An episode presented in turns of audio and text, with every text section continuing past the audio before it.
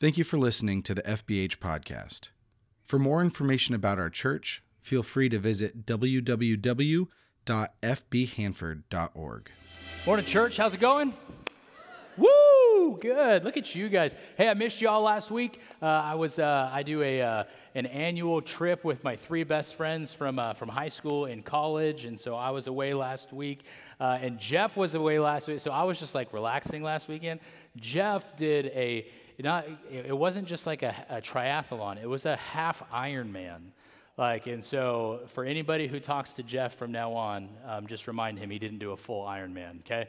Um, I was just kidding. So he did, he did a great job. You should ask him about it. Um, he, uh, he, he feels he, he accomplished his goal of finishing the half Ironman. Um, and so uh, we, uh, we both missed you, but if you're new, my name is Peter Anderson. I'm the senior pastor here at, uh, at FBH, and we're launching into a brand new series called the, uh, the Almighty Dollar, which um, is pretty, pretty plain branding. You could probably guess what we're going to be talking about. We're going to talk about money uh, a little bit, and um, you know, when we say we're going to talk about money in church, makes people squirm a little bit, makes people feel a little bit uncomfortable, like my money's my money, like this is a private thing, it's a personal thing. I don't know why you feel the need to talk to me about my personal finances. Um, and this is a good reminder for all of you that my job is to not make you feel good about yourself.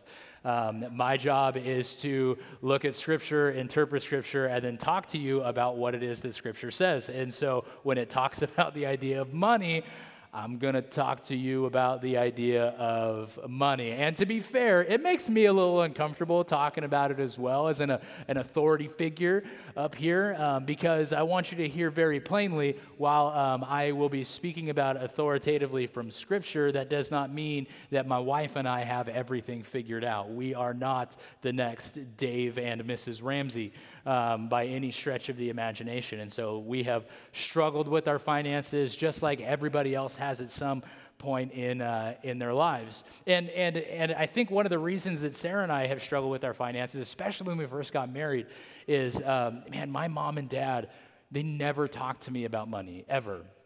And it wasn't because like they were like hiding things from me or anything like that. They never talked to me about money because it just came second nature to them. It was so easy for my parents to deal with money. Uh, my dad was a, uh, a, small business loan officer. He was a banker. He was, some of you guys remember that bank, County Bank. It was in uh, the, the Central Valley, quite a few locations. He was the CFO of County Bank. Um, and so like he like understood money. Uh, my mom was an accountant before she became a teacher.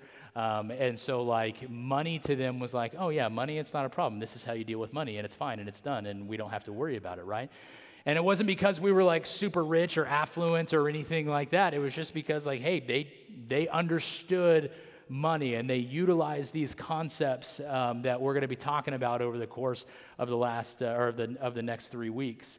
Uh, but beyond that, my my mom and dad when they grew up, they also didn't have a ton of money, which is I think is the other reason that they didn't talk to me much about money is, uh, you know, my dad was uh, one of five kids, and his favorite story that he used to tell me is that, you know, every like he, one of his snacks that he like his go-to snacks was always popcorn, but he was all he would always burn the popcorn.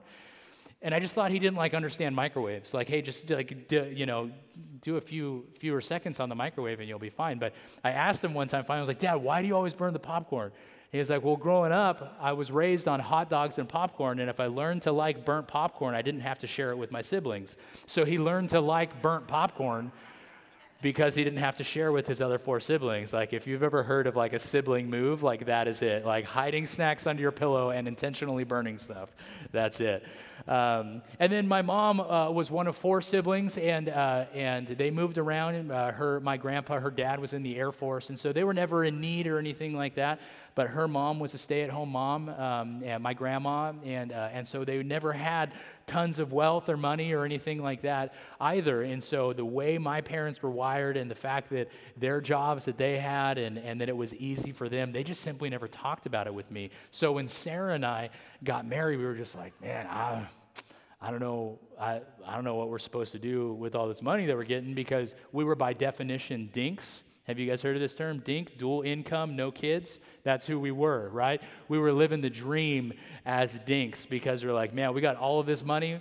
and we could just spend all this money because we got no responsibility, right? And so we were really just flippant with our money. Like it was like, oh, money came in and it will right, right back out because guess what? There's going to be another paycheck coming really, really soon, and it's not that big of a deal. And we don't have five other kids uh, to, uh, to, to feed or anything like that. Actually, Kyle and I have joked that uh, Kyle actually makes more money per capita in his household than I do, as a matter of fact, because I've got a ton of kids to support. But but when we were, it was just so flippant, right? It was like, oh, we have money, and then money was out the door, and so we thought like money didn't like whatever money.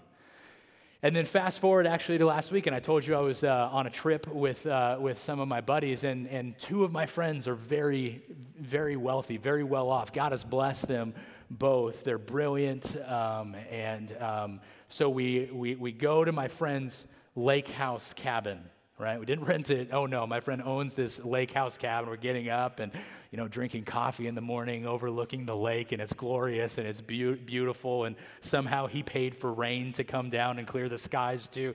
Like it was crazy, right? And then the first day we're there, we're driving back to his lake house after playing uh, shuffleboard, like old man shuffleboard. You know that one? Um, I was sore afterwards. Side story. Anyway. So we're driving back, and uh, there's another cabin for sale, two cabins down from my friend. And so, so my other friend is like, hey, I think I'm just going to put an offer in in that cabin. Is that cool? Like, just flippantly, like, hey, I can afford to do this, so I'm going to do it in my life. And so I'm sitting there later on that day as like this, woe is me, I'm the poor pastor, like, I'm never going to have all of the resources that you had. And like, I, so I like had to confess it to these guys and like talk to them about it and be like, hey, guys, I got to be honest, I'm so happy that you guys have these things and happier that I'm your best friend because you'll let me use these things. Um, but I'm so happy God has blessed you with these things. But I got like my identity got wrapped up in money. Like it got wrapped up in, oh, I can't afford that. And that's not where, that's not where like, like I'm never going to be able to do this. Like all of these different things. And I was just like, my worth all of a sudden got tied up in money. And so when we're thinking about money, I think there's two different extremes that we tend to go to. The first extreme is money doesn't mean anything right? Where, where it's a lot like Sarah and I when we were younger, where like money would come in, it's just kind of flippant, whatever. I can spend what I want, do what I want, and I'm going to spend that money. It doesn't mean anything at the end of the day. And then the other camp that we can fall into is that money means everything, which is what I fell into last weekend, right? Where my identity, my value, my worth was completely and totally tied up with how big I can make my kingdom here on earth. And the truth of the matter is, is that Scripture tells us that actually neither of those things are true. And if we look at money in general, money is neutral, it has no moral stance. If you set a dollar bill on the counter, it will do nothing until you do something with it, right? And so, like money, it, it is not good, it is not bad. What we do with it determines whether or not that money is used for good or that money is used for bad. In the same way that if you set your car keys on the counter and you're a bad driver, no one's gonna get hit by you until you get behind that wheel right? Or if you're a good driver, everybody's to get to their destination based on that. And so it has no moral value um, whatsoever. What we do with our money really does determine uh, that, that moral value. And so we fall into one of those, one of those two camps. And, and within Christianity, I would call one of these camps the prosperity gospel, and the other of these camps the poverty gospel that it doesn't matter. And, and if you ever want to feel really, really spiritual, just talk about how much you don't care about money, right? Everybody's like, man, he's so spiritual. But what happens in, in, that, in that camp, what tends to happen is, is because money doesn't matter and there's no value, what tends to happen is like, hey, those are the people who will give excuses. Oh, I'm not going to give. I'm not going to give an offering. I'm not going to give a tithe or anything like that. Well, my time is worth more than that. Money really has no value in the kingdom of God, da da da. But that simply is not true. So today we're going to be in Matthew 25. So you can flip there. It's not going to be on the screen because it's a longer passage that we're going to be reading. So you can go flip to Matthew 25, verse 14. And in this passage, Jesus is going to be sharing a parable. For those of you new to church, a parable is essentially a story, um, an allegory that you can kind of you can kind of uh, learn from. Um, and this parable in my Bible is titled uh, uh, "The Bag," the parable of the bags of gold, and it gives a good glimpse into at least partially what Jesus thought concerning money. So we're going to read this and we're going to pull some meaning from it afterwards. It's in Matthew 25, 14 through verse 30. Um, it says this Again, this is Jesus talking. It'll be like a man on a journey who called his servants and entrusted his wealth to them.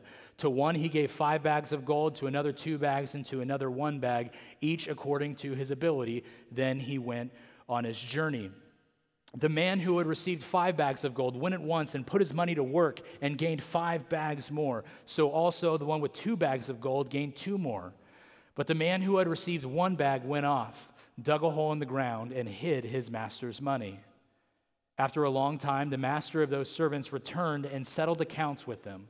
The man who had received five bags of gold brought the other five. Master, he said, You entrusted me with five bags of gold. See, I have gained five more. And his master replied, Well done, good and faithful servant. You have been faithful with a few things. I will put you in charge of many things. Come and share your master's happiness. And all of us right now are really annoyed at the guy with five bags of gold, right? Like he's the suck up, like the guy in class who's like, Teacher, look what I did. Teacher, you forgot. We did our homework. You didn't collect it yet. And everybody's mad at this guy. Verse 22 says, The man who had two bags of gold also came. Master, he said, You entrusted me with two bags of gold. See, I have gained two more. And his master replied, Well done, good and faithful servant. You've been faithful with a few things. I will put you in charge of many things. Come and share your master's happiness. Then the man who had received one bag of gold came. Master, he said, I knew that you are a hard man, harvesting where you have not sown and gathering where you have not scattered seed. So I was afraid and went out and hid your gold in the ground. See, here is what belongs to you. Can we take a pause right there after verse 25? One of the things I want you to look at right here is just the attitude that these different people have to their master. The first two people, man, they are they are happy of it with their master. They, hey, we're going to put your money to work, master. But this last person gives an excuse. And his excuse in this is, Master, I know you're a hard man. I know you're a mean guy. I have a hard time with you, master. This person was not willing to give like out of abundance. This person was not willing to work out of abundance. And it has everything to do with who this person believed his master to be. And so, as we're talking about this idea of money, your perception of God really is going to dictate your perception of money and even this message this morning because I'm going to call you to something difficult today, something that the vast majority of Christians have a difficult time with and who you what it is that you believe about God, who it is you believe your master is is going to dictate your feelings about the concepts that we're going to talk through. So, verse 26, his master replied, "You wicked, lazy servant. So you knew that I harvest where I have not sown and gather where I have not scattered seed. Well then, you should have put my money on deposit with the bankers so that when I returned, I would have received it back with interest. So take the bag of gold from him and give it to the one who has 10 bags. For whoever has will be given more, and they will have an abundance. Whoever does not have, even what they have will be taken from them. And throw that worthless servant outside into the darkness where there will be weeping and gnashing of teeth. Okay, so again, this is an allegory. This is an extended story that we're supposed to pull meaning from. And so while it's talking about the idea of bags of gold, this is actually talking about stewarding the kingdom of God, stewarding the things that we have been entrusted with in a very real way. Okay, and so I know some of you, after hearing that, you're like, hold up. If I don't give my 10%, like if I don't give my tithe, Jesus is going to throw me out with weeping and gnashing of teeth, and I'm not going to hear, well done, my good and faithful servant. Not true. Okay, this is not talking about salvation. This is not talking about the character of God overall. This is talking about the idea of stewardship. And so, can I call, call another time out real quick? The stewardship, Christianese term no one uses the word stewardship except us inside these hollow halls of Christendom, right? The idea of stewardship really is just the uh, steward, steward means to manage. Okay, and so it doesn't even have to be about your finances. It doesn't have to be about, about uh, anything that you own. It doesn't have to be like, oh, you're stewarding your car well. It just means management, right? And so, like, you can steward, your, how are you stewarding your kids? How are you managing your kids well? How are you managing the information? How are you stewarding your information that you have? How are you stewarding your online presence, your Facebook profiles? How's that stewardship going? How are you stewarding your marriage? Right? Now, hear me. I did not say stewarding your spouse. That's different. Okay? You are not managing your spouse. Don't start that conversation. How are you stewarding your marriage, though? Right? So that simply means management, is all that word steward means. And so, in this context, in this parable, it is talking about uh, uh, stewarding, managing the kingdom of God, everything that God has entrusted to us. It's that much bigger principle of stewardship. And so we really need to be willing to enter into some of these hard conversations um, and difficult, kind of life altering decisions so we can become more holy. That's the whole intention of this. I'm not going to talk about money just because we need money to keep the lights on here around the church right? I'm going to talk about money because we need to continue to become more holy, and Scripture is teaching it uh, through it. So, how is it that you are stewarding not just your money, but your entire life? And I think if we were to look at, at, at all of our checking accounts, and we'll get to that piece of scripture later where it talks about where your treasure is, your heart will be also. But I think if, if we looked at all of our individual checking accounts, it would be very, very clear what it is that we value and who it is that we are becoming. Because where it is that we spend our money is really going to be the direction of your life. So in this parable, Jesus teaches three big truths uh, about our money. And as we enter into this, I want you to be aware that, that what you believe about money, not just about who you believe God is, but what you believe about money, is also going to dictate what it is that you do with your money. So if you think that money ultimately does not matter, then you're going to be flippant with your money. You are going to act like money does not matter. If you think money is nothing, you are going to treat your money like nothing. Also, though, if you treat your money like it is everything, and you are going to act like money is everything. You are going to forsake things for the sake of padding your 401k.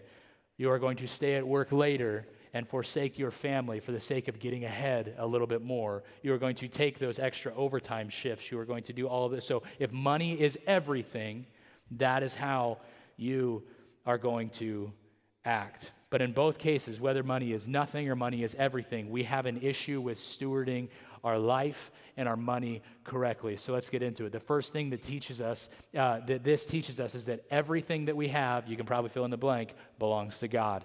Everything that we have belongs to God. All right, and we, we see this in the parable. The owner, man, he left all of their stuff. It does not talk about the fact that, that these workers, man, they had other stuff that they invested or anything like that. It's like, no, everything that they had, the master gave to them. All of it. The five bags, the two bags, the one bag, didn't matter. Everything that they have belonged to the masters, and they were supposed to steward it well. We are managers of this money. And I know everybody, you know, we talk about, when we talk about money, oh, the church is getting money hungry. They're going to talk about tithing. We're going to talk about all of that, all of that stuff. Yep, we are. Um, and I'm not sorry about it. And by the way, a lot of you don't know this. That word tithe, by the way, we use it improperly a lot of times. That word tithe literally means 10%. Okay, so when we say tithes and offerings, I think we've just tacked on the idea of offerings as like, we don't understand what the word tithe means. We're going to say offering so it's approachable for everybody. But a tithe literally means 10%. We get it from the book of Deuteronomy in chapter 14, and I'll read that in just a second.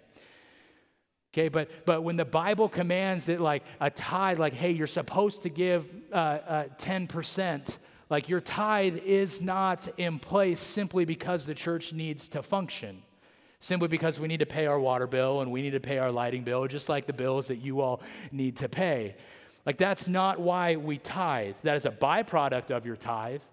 But we actually tithe to remind us of who really owns everything. Deuteronomy 14, verses 22 to 23 tells us this. Now, be aware, this is a very agrarian culture, right? This is a, a culture that we probably all would have felt pretty at home in with dust and crops and all of that stuff that we get to enjoy uh, and smells and all that stuff.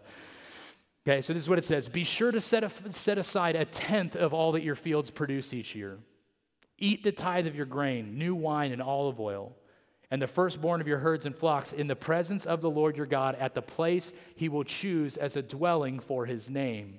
Hear this last part so that you may learn to revere the Lord your God always. It doesn't say, hey, take a tenth to the place that God commands to worship so the, the priests have something to eat. It doesn't say make sure you do that so the internet is a good enough internet so when you come in here, like you don't have to be roaming or whatever, use your data. Roaming, what is this, 10 years ago? But that's not what this says. It says, hey, bring your tithes so you will learn to revere the Lord your God. That is what this is going down to. So, so like bringing a tenth and setting it aside for God at the place he designates for worship. So back in the Old Testament, this would be, uh, this would have been the temple. Today, it's your local expression of church, otherwise known as here. Welcome right? Like that's what this is talking about. And, and if you if you do not call this place your church home you are under zero obligation to give. If you do call this place your church home i'm not obligating you to, to give but the bible sure seems like it is right? And hear me on this. Even though scripture says that hey you're supposed to give 10% of your money you're supposed to give your tithe to the church hear me that is 90% short of what actually belongs to god right? So, so we come and we're like, oh, I got my 10%, I wrote my, and now that other 90%, man, I can do with what I want to do with it. No, no, no. 100% of your money, 100% of your blessings, 100% of what God has given you is not yours. It is God's. In the same way that in this parable, that money that was given to the workers from the master was not theirs, it was God's. And God expected them to steward it well. And this is where I get to feel a little awkward about it because obviously, like your tithe goes to the church, the ministry that, that I am the figurehead of outside of Jesus, right? And, uh, and I feel like, hey, man, we got to keep the lights on. And man, if I don't tithe, Peter's kids are going to have really crooked teeth and like all of those different things, right? Like, like that's a real, a real concern um, for me. But, but it's our spiritual act of worship regarding money. Like that's our spiritual act. Like we need to learn to re- revere God with every single part of our lives and saying, God, everything that I am, everything that I have, everything that I do is yours. And here's a 10% reminder of that. That's what that scripture is saying. So every time we give, it's a reminder that everything that we have been entrusted with is God's. The second thing we need to remember is this is that God wants me to manage what I have wisely wisely. So, so the master in this story wants the people to manage the money wisely, not just buried in a hole and call it a day. Like anybody could do that, right? And unfortunately, that's what a lot of us do with this information that we have regarding the kingdom of God. Forget about money for a second. They were like, oh, I have this great information. I've prayed a prayer and now I am saved. And so I'm going to dig a proverbial hole with it and shove all of that information in a hole so nobody can see it. It's not going to gain interest. It's never going to move forward, but I have the information nice and safe right here to myself. So when my master comes calling, I can then give it back to him and say, hey, look what I did. I didn't lose it. It's a pretty low view of the kingdom and a pretty low view of salvation as well. We are expected to steward these things. We're going to talk a little bit more about this next principle further next week, but it's the 10 10 80 principle. Most of you are familiar with this principle um, if you've been in church for a long time. But we would say, hey, 10% of your income, your total income, should be a tithe, a gift right off the top. Okay? The next 10% should go into your savings account, and the last 80%, do with what you please. Hopefully, it's pay bills first and then have fun later right? But at 10, 10, 80, and I know some of you will disagree, like you financial gurus out there, you're like, you idiot. And I'm like, that's okay, I'm a pastor, I'm not a financial advisor. Um, and then there, there's others of you who maybe are the Ramseyites and that sort of thing who are like, that's not the right way to do that, you know, whatever it may be. Okay, but that principle remains still. So, 10, 10, 80, we're going to talk about it next week. So, you don't have to come next week. I was just kidding. Please come back next week. And we're talking about money, and it makes me uncomfortable that all of you are not going to come. okay. But, but, but like stewarding and managing your money wisely is so necessary. And it has to do directly with your maturity in Christ. So if you're like, hey, I don't tithe and I don't save, I would actually question where your maturity at in Christ actually is. Okay, because again, this is a this is our spiritual act of worship. If you're maybe a new believer, your faith is you know still kind of fresh or in its infancy. This is going to be hard for you to hear because maybe you're like most Americans, where you're, hey, you're living paycheck to paycheck, and and it's difficult already. And hold on, now you're asking me to, to give 10%. What is this? Like so, some kind of country club that I didn't know I had fees to get into or anything like that? Like this is this is difficult. And it's not, it's, it's the whole reason that, like, if you're new to faith or new here, that we don't, like, welcome you with, like, asking you, hey, welcome, you can give me your tithe now. Because that's uncomfortable for everybody. But this is what the Bible commands us to do. You know, we just got done with our whole discipleship series. And, and some people ask, like, hey, why didn't you put like baptism on there? We're Baptists. Why wouldn't you put baptism on that discipleship wheel? Don't you believe that people need to be? Yeah, I think people need to be baptized. I think if you call this your church home, I think membership is a great idea for you. And I also think that disciples tithe.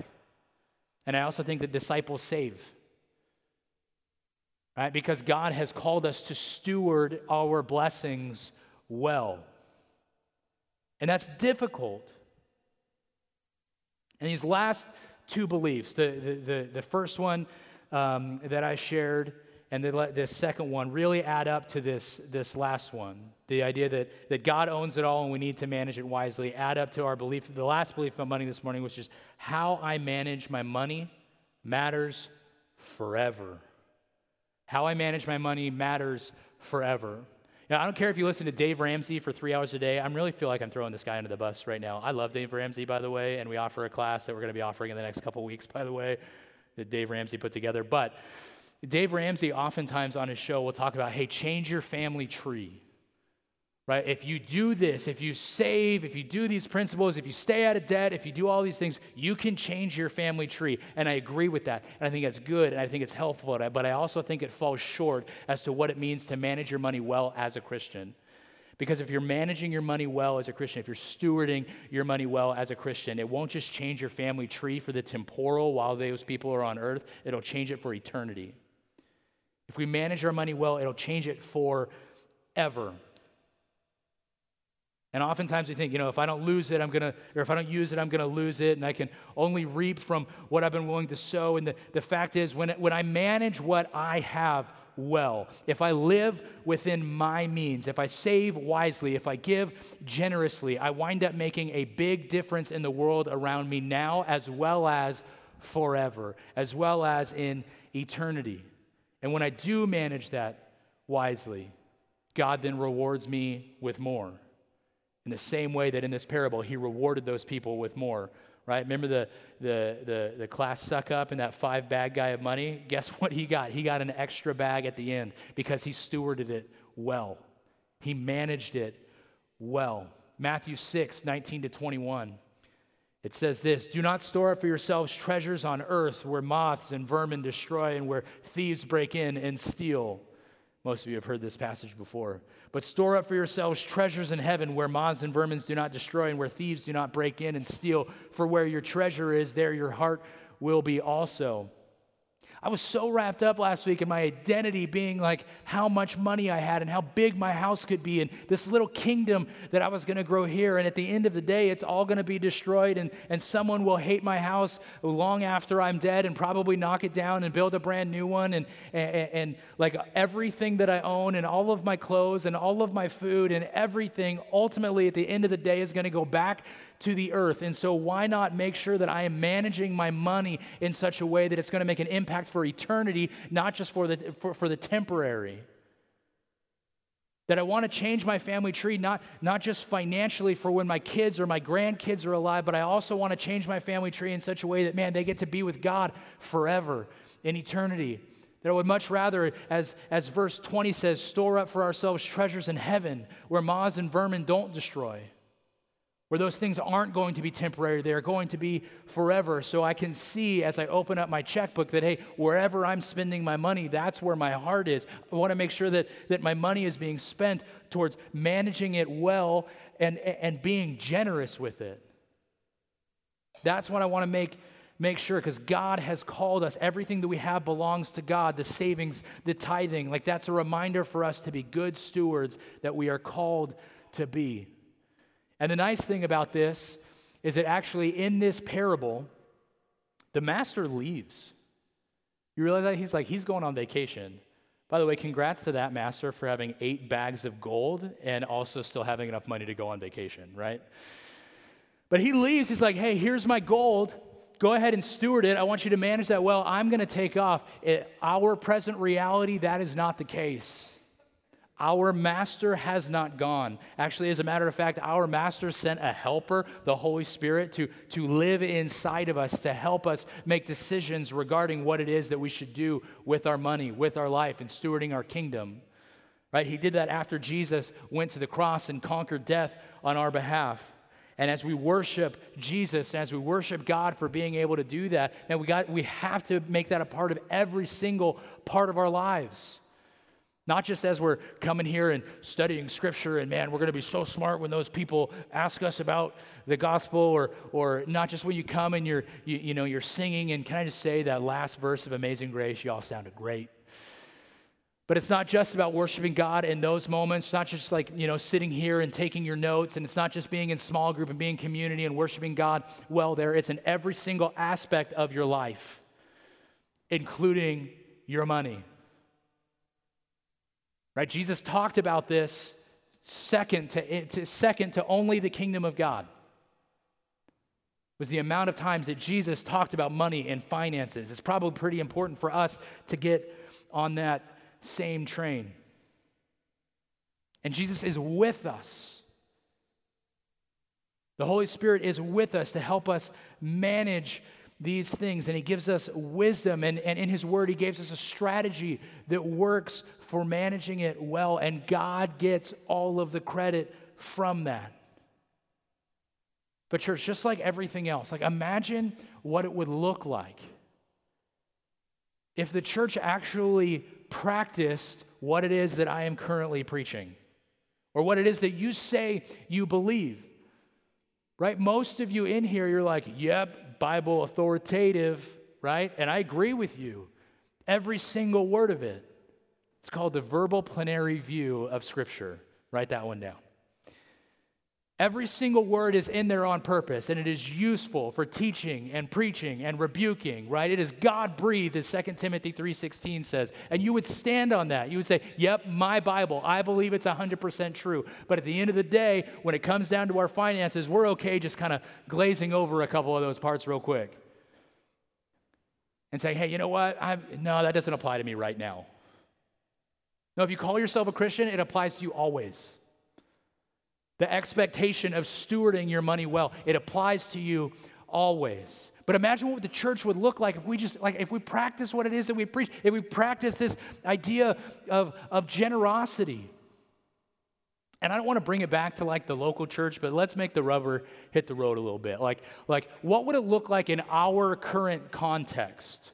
FBH's current context if we said, if every person here said, you know what, my tithe, like my spiritual act of worship with my money is an actual tithe, is 10%. And I know that freaks some of you out who are like, you're at zero. Start at 1%, start at 2%, start at 3%, wherever you're comfortable with, and you work your way up. Regardless, if, if, if the body of Christ, if the family of God, said, hey, you know what? Yep, 10%, I'm going to give 10% to the church. What would that look like? Most of you don't know. Well, some of you know this. You know $250,000 a year out of our budget, our general fund, goes straight to mortgage payments on this building? A quarter of a million dollars goes straight to mortgage payments on this building. And I love this building. It gives us a place to meet. We got spot for kids. Like we got a commercial kitchen back over there. I got a pretty sweet office. Like I like I love this building. But my head can't help to go to what would we be able to do with an extra $250,000 every single year in regards to ministry? What would that look like if the generosity of the church if the tithe of the church, what we have been commanded to do back in Deuteronomy 14, so we would revere God, what would it look like if we didn't have that extra $250,000 of an albatross hanging over our necks?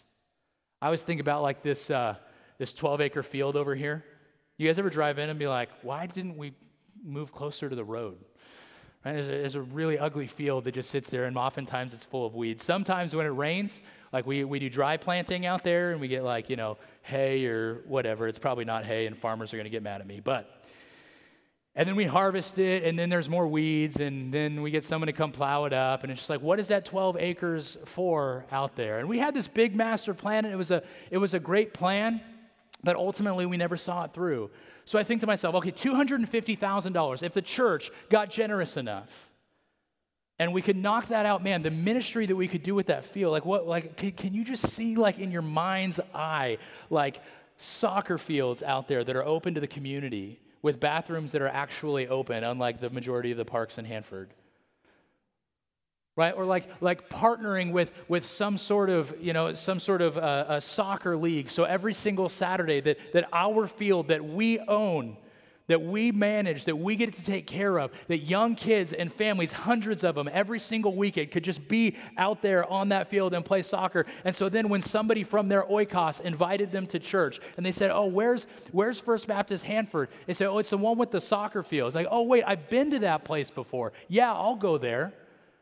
Like, can you imagine the ministry that we could, like, we could hire like three and a half people, uh, two and a half people Minimum wage just keeps going up, guys. Two and a half people whose only job would be hey, we're just gonna get into the community and make connections in the community, and we're gonna work with like local government and other nonprofits and different things like that to make inroads in our community. Like the amount of ministry that we could do with that extra $250,000, man, it would just be mind blowing the generosity that we could give towards our community. We could do so much with it.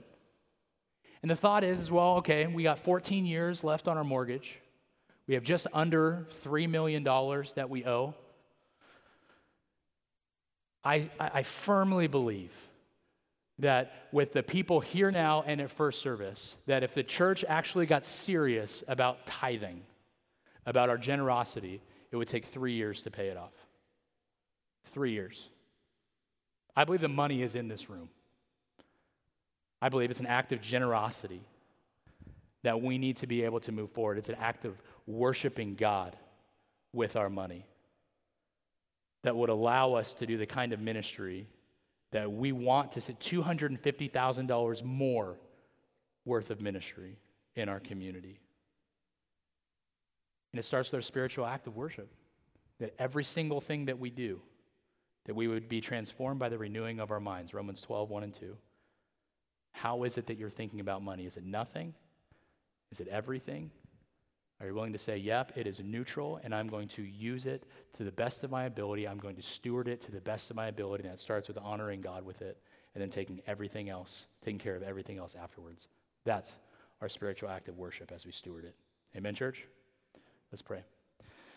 Heavenly Father, God, I thank you. Uh, I thank you for messages like this. thank you for money and resources, and thank you that that even as a church, that we've never been in want. That you've taken care of all of our needs. Whether it was having to have a, a campaign where we had to quickly resurface the, the parking lot, or it was providing this building, or whatever it may have been in our history, God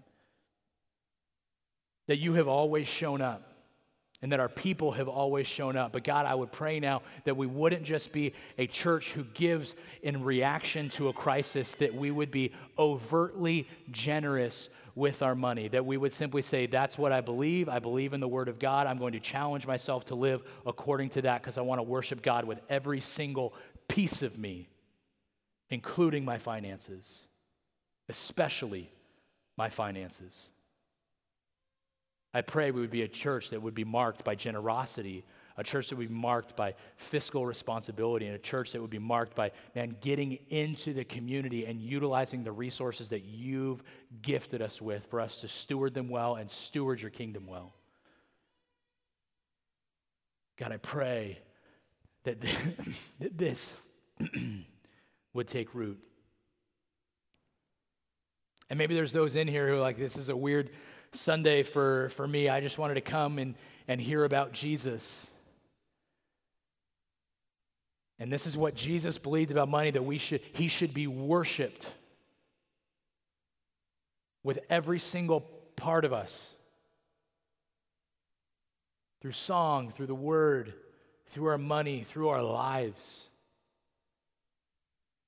And if you're here today and you have, with head still bowed and eyes still closed, you have not yet placed your faith in Him and you want to worship Him with every single part of you, or maybe you're here today and you've said yes to Him, but for some reason you're still hanging on and white knuckling your, your finances or your sin or, or whatever it may be, maybe you need to pray this prayer again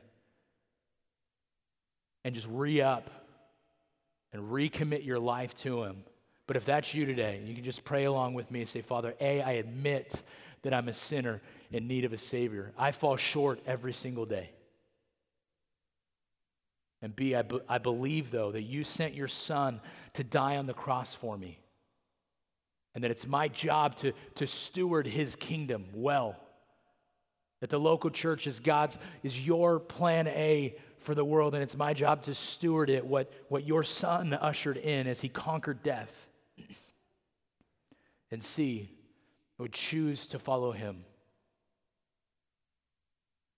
That my life would look like worship to him in every single aspect, every single day.